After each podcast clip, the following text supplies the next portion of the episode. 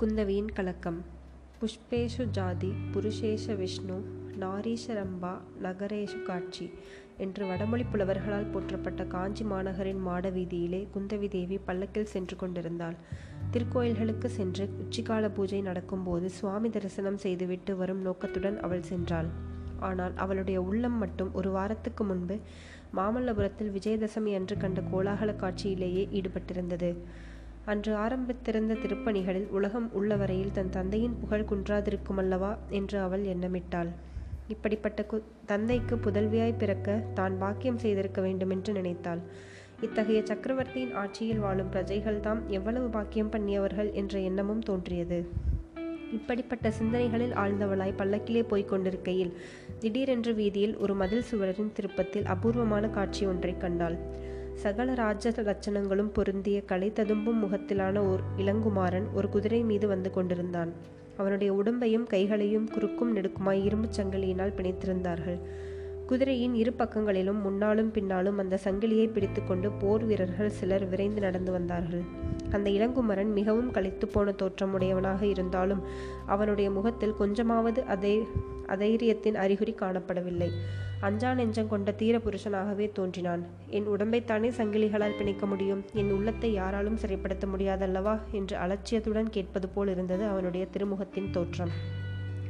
இந்த காட்சியை கண்டதும் குந்தவி தேயின் தேவியின் விசாலமான நயனங்கள் ஆச்சரியத்துடன் இன்னும் அதிகமாக விரிந்தன.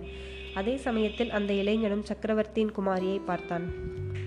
சொல்லு கெட்டாத அவளுடைய திவ்ய சௌந்தரியம் ஒரு கண நேரம் அவனை திகைப்படைந்து நிற்கும்படி செய்திருக்க வேண்டும்.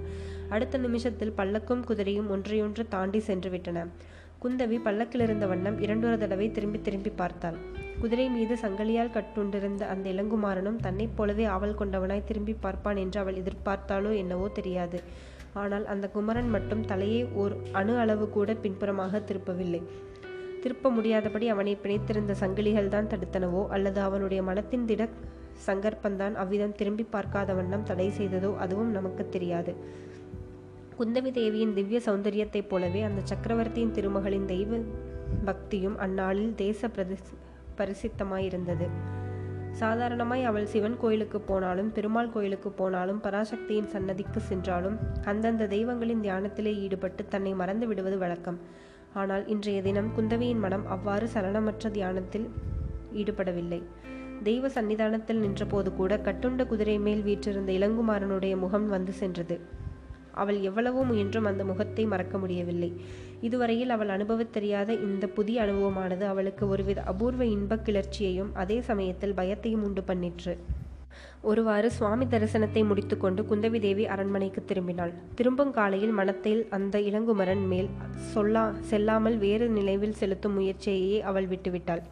அவ்வளவு ராஜலட்சணங்கள் பொருந்திய இளங்குமரன் யாராயிருக்கலாம்? அவனை எதற்காக சங்கிலியால் பிணைத்திருக்கிறார்கள்? எங்கே அழைத்து செல்கிறார்கள்? அவனுடைய அத்தகைய குற்றம் என்னதான் செய்திருப்பான்? என்றெல்லாம் சிந்திக்கத் தொடங்கினாள் திடீரென்று ஒரு ஞாபகம் வந்தது. உறையூர் ராஜகுமாரன் ஏதோ சக்கரவர்த்திக்கு விரோதமாக கலகம் செய்யப் போகிறான் என்று மாமல்லபுரத்துக்கு ஓலை வந்ததல்லவா? அது விஷயமாக முன்னமே ஏற்பாடு செய்தாகிவிட்டது என்று சக்கரவர்த்தி மறுமொழி தந்தாரல்லவா? அந்த சோழ ராஜகுமாரன் தானோ என்னவோ இவன் என்ற எண்ணம் தோன்றியதும் குந்தவிக்கு அக்குமரன் மேல் கோபம் உண்டாயிற்று. என்ன அகந்தை என்ன இருமாப்பு அவனுக்கு? எவ்வளவு பெரிய துரோகமான காரியத்தை செய்துவிட்டு எவ்வளவு அலட்சியமாக கொஞ்சம் கூட பயப்படாமலும் வெட்கப்படாமலும் இருமாந்து உட்கார்ந்திருக்கிறான். நரசிம்ம பல்லவரேந்திரருக்கு எதிராக கலகம் செய்யும்படி அவ்வளவு வந்துவிட்டதா அவனுக்கு? எத்தனையோ தூர தூர தேசங்களில் உள்ள ஜனங்கள் எல்லோரும் நரசிம்ம சக்கரவர்த்தியின் வெண்கொட்குறையின் நிழலில் வாழ்வதற்காக தவஞ்செய்து கொண்டிருக்கிறார்களே. செண்பகத்தீவின் வாசிகள் இதற்காக தூது அனுப்பியிருக்கிறார்களே. இந்த அற்ப சோழ நாட்டு இளவரசனுக்கு என்ன வந்துவிட்டது? ஆமாம் இவன் மட்டும் கலகம் செய்த இளவரசனாயிருந்தால் தந்தையிடம் சொல்லி கடுமையான தண்டனை விதிக்க செய்ய வேண்டும். அப்போதுதான் புத்தி வரும். இவ்வாறு எண்ணிய குந்தவியின் மனம் மறுபடியும் சஞ்சலமடைந்தது. ஐயோ பாவம். முகத்தை பார்த்தால் அப்படி ஒன்றும் கெட்டவனாக தோன்றவில்லையே. அவன் தானாக ஒன்றும் செய்திருக்க மாட்டான். ஒருவேளை யாராவது கெட்ட மனிதர்கள் பக்கத்தில் இருந்து தூண்டிவிட்டிருப்பார்கள்.